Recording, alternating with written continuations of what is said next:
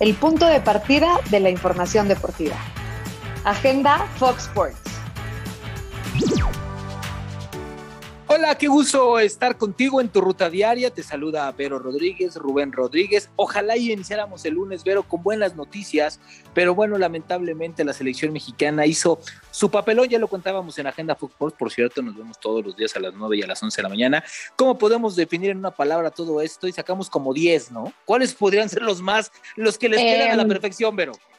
Oso, eh, ah, te viste muy benévola. Con, eso, con eso te viste muy benévola. me, me, dijiste 10, ah. entonces iba en aumento, iba en aumento. Papelón, Oso, ridículo, papelón, ridículo, me gusta. Em, Tú dijiste decepción, ¿no? Decepción, sí. Me gusta ese también, a mí, sí. Terminó el partido y no puedo creer que, que, sigamos cometiendo los mismos errores. 29% de los goles que ha recibido la selección del Tata Martino han sido a balón parado.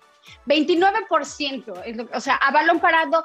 Ya sabes cuál es el problema de la selección mexicana. La falta de gol y el desorden en cuestión de jugadas a, balón parado. ¿Cómo no arreglar eso frente al rival acérrimo, odiado y no poderlo hacer? Rubén, perder dos finales frente a Estados Unidos en un verano, en un mes. ¿De verdad? ¿Sabes qué es lo peor? Lo peor. Y, creo que sí hay, hay, tiene que haber molestia enojo, y no de los futbolistas, ¿eh? que de la afición, de la gente que rodea a la selección mexicana, deben estar molestos, hasta sus patrocinadores después del ridículo. Obviamente con CACAF no, porque bueno, metieron 60 mil aficionados y están contentos. Pero a ver, Estados Unidos para mí desdeña el torneo desde que manda una selección alterna, desde que sus figuras las manda a descansar.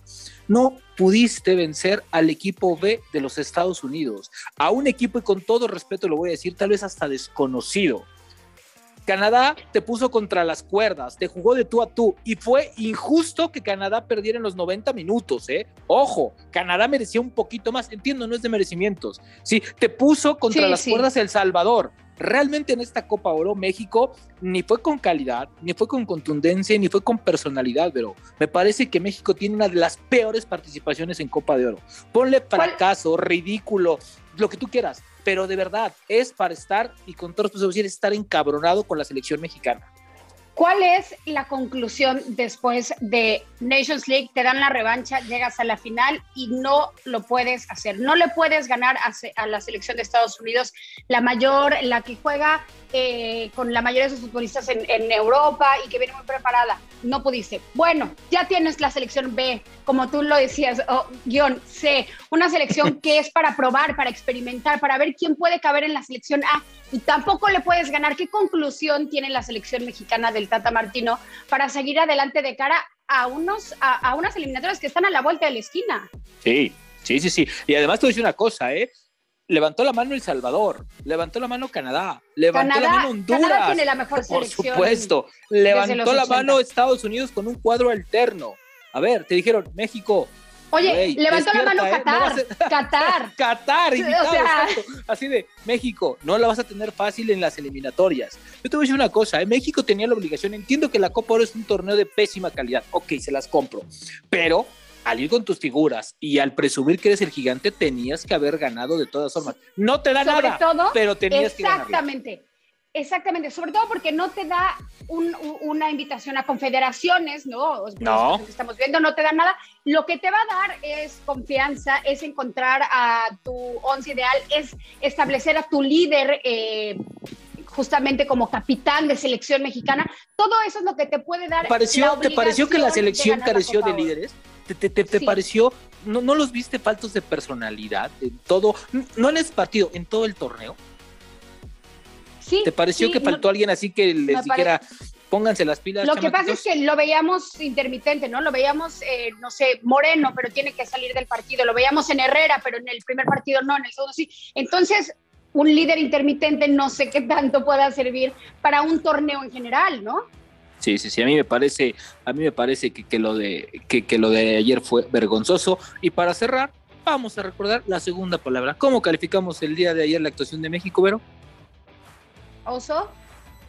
Ah, yo creo que hay que ponerla.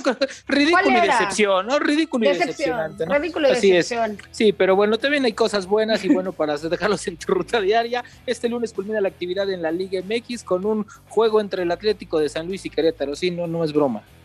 Bueno, para quitarnos la atención hay Liga MX femenil a través Ah, de eso sí, 7 eso de la sí. noche. No se pierda Chivas frente a León.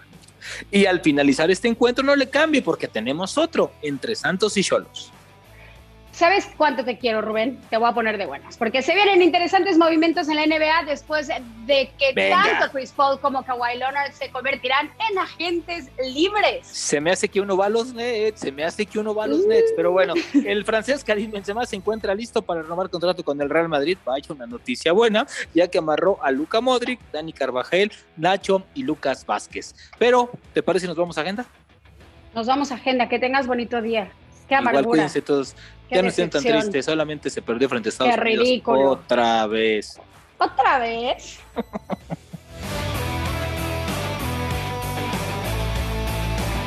Gracias por acompañarnos. Esto fue Agenda Fox.